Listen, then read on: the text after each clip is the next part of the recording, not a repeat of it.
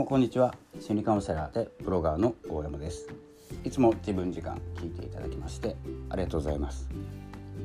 こちらはポッドキャストバージョンになっておりますのでぜひ Spotify でお楽しみください。え、今日はですね、え、放送予定が10月18日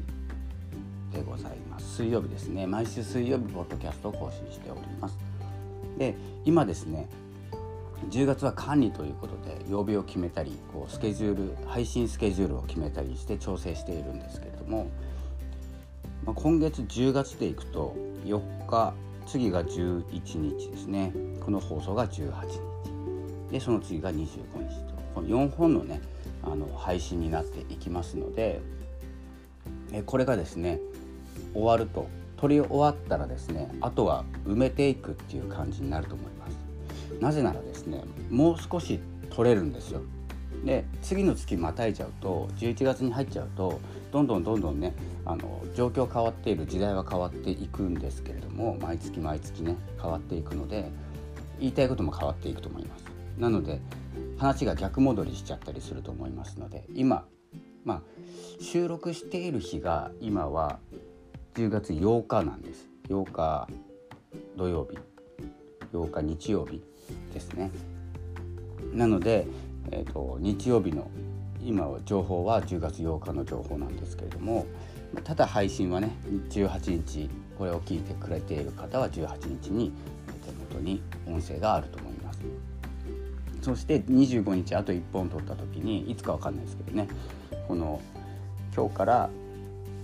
まあちょっとね日が空いたとか放送できる日には配信していきたいなと思っております。それがまた不定期になっちゃうとねあの変わんないじゃないかって思われてしまうかもしれないんですけれどもただ水曜日には更新されているということだけですね一旦管理して、うん、ポッドキャスト少なくてよければですね週1回の放送にしておいてあとはスタンド FM で放送するとかもできるんですけどなかなかこのこう不規則なね取れる時取れない時っていうのがまだ確定できてないんですよ。3年か4年ぐらいあるんですけど。やってるんですけどね。なので、まあ、ここは一つこう放送したいんだけど水曜日にまとめちゃうか、えー、もしかしたら水曜日のをに追加して長くしちゃうか、うん、あとは、うん、何かなって、まあ、文章で伝えたりねいろいろしてるので、まあ、他の日は他の日で違うところで発信するとかも考えております。まあ、よりね聞きやすい時間帯で聞きやすい、えー、放送にしたいなと思っているのと 失礼しましたやっぱりねあのこう毎日配信するとかの方っていうのは毎日情報をこう情報に触れている方だったり体験している方だったりするんですよね。で毎日何もしていないかというと何かしているんですけれどもそこまでねあの動かない。動かないというかこうルーティンが多いとかあのアクションがね変わらない、えー、仕事の方。今日もこここれをここまでやるっていうね何か決まり事がある方でしたらあまりね毎日配信しない方がいいと思うんですよ。なんか作り話始めちゃうんですね。まあ、ただ読書をしている方はね毎日話すこといっぱいあるんですよ。1ページでおそらく1ヶ月ぐらい持つんですよ。あの深掘りすると。読書をしてるとね。で僕今僕読書してないんですよ。少し。なのでちょっと来週ぐらいからかな。来週ぐらいからちょっとまた読書を始めるんですけど読書ノートを作りながらね始めるんですけどそうするとネタが増えます。ネタっていうこともあれなんですけど言いたいこと伝えたいことこれをちょっと頭の片隅に入れると行動しやすくなる、まあ、行動しやすくなるとどうなるかというと、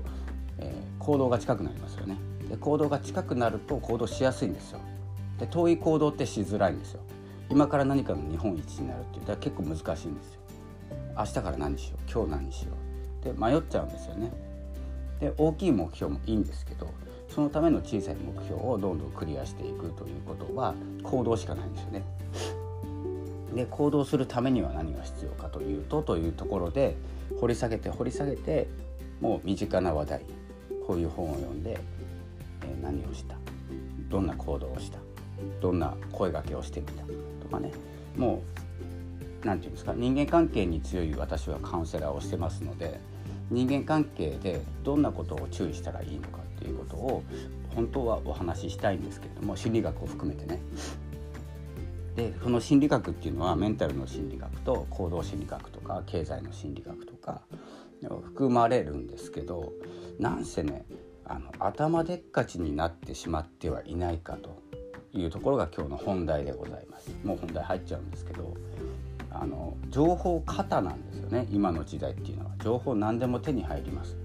えー、調べ方がうまければたどり着けます。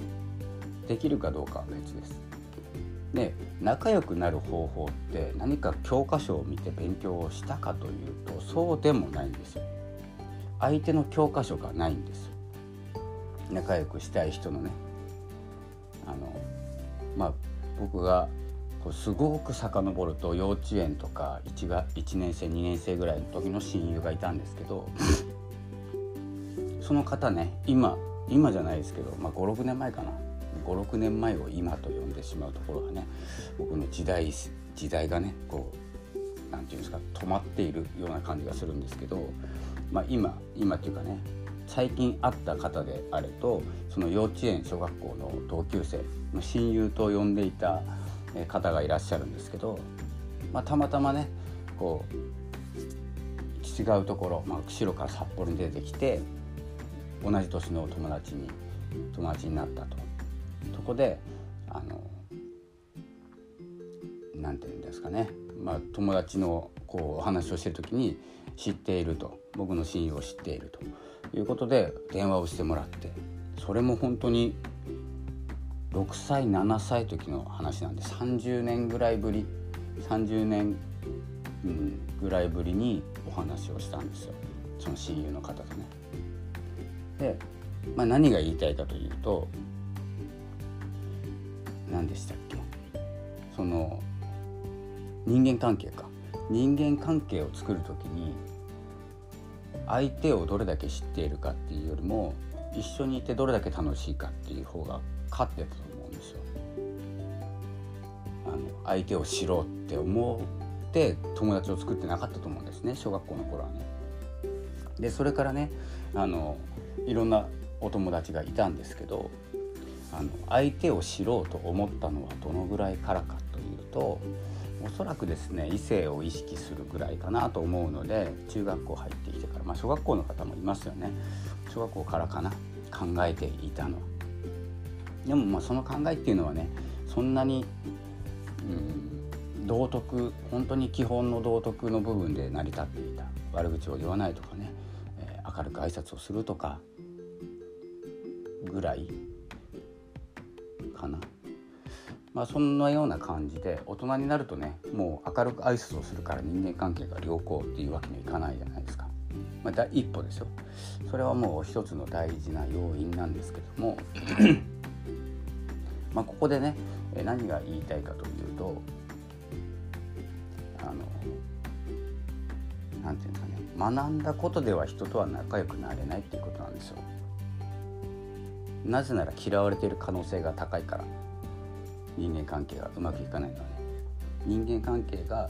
良好なのは好かれている可能性が高いということです。で人間関係がうまくいかない。それは嫌われているということです。これ厳しい言葉のように聞こえますけれどもそうじゃないですか。嫌いな人と仲良くなれないんですよ。でその好き嫌いってねなかなか分かんないんですけれどもそこで例えばね人間関係を良好にしてチームをうまく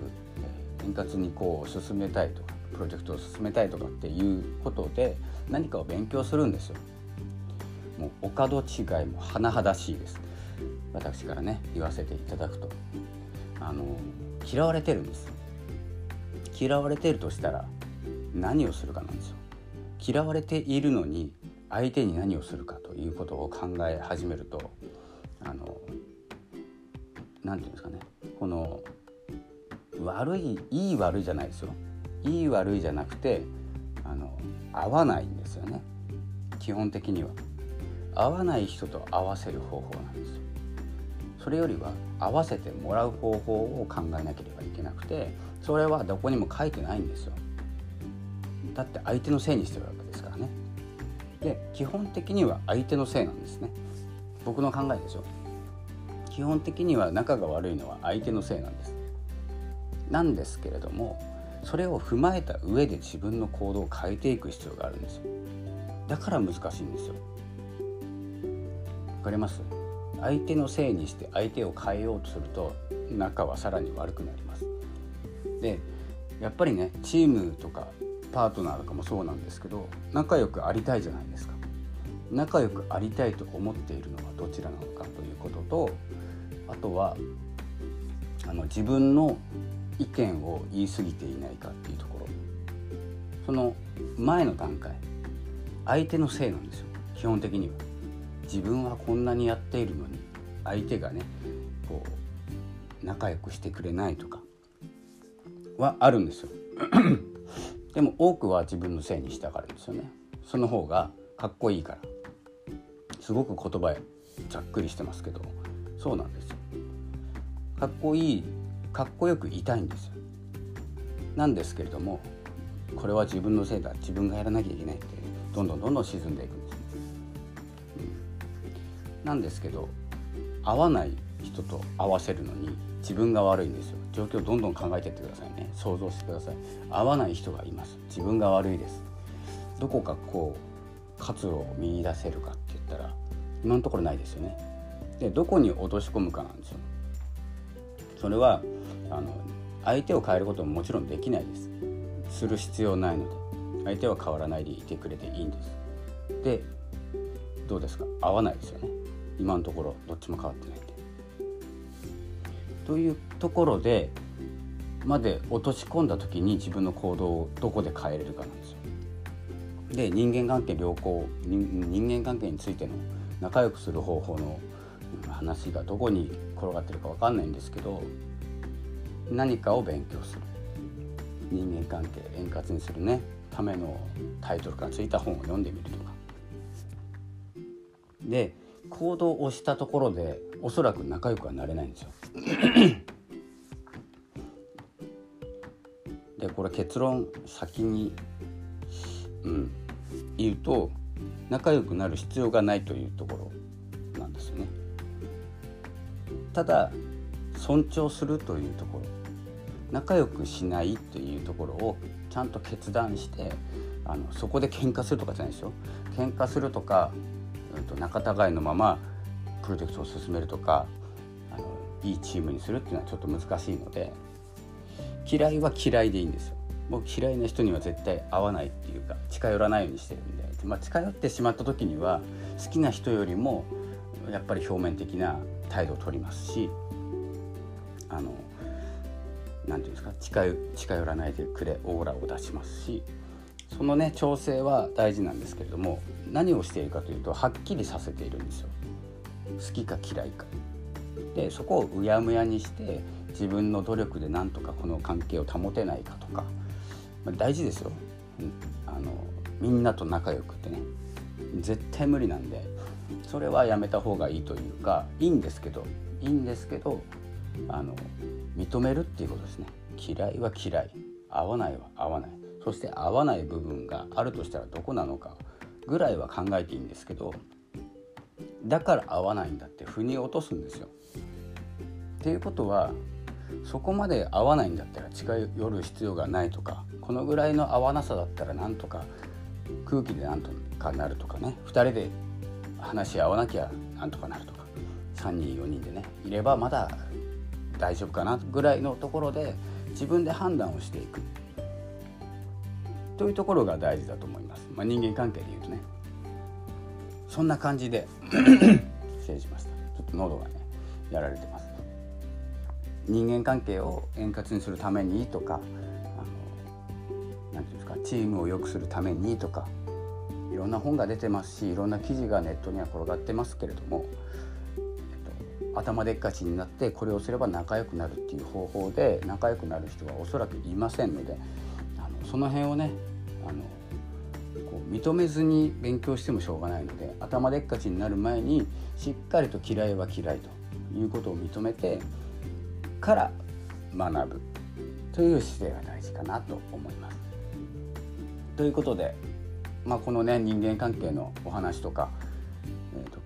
今月は管理のお話とか管理っていうのはね、えーと、取り締まるとか、えー、マネージメントするマネージャーのようなね、えー、ことですので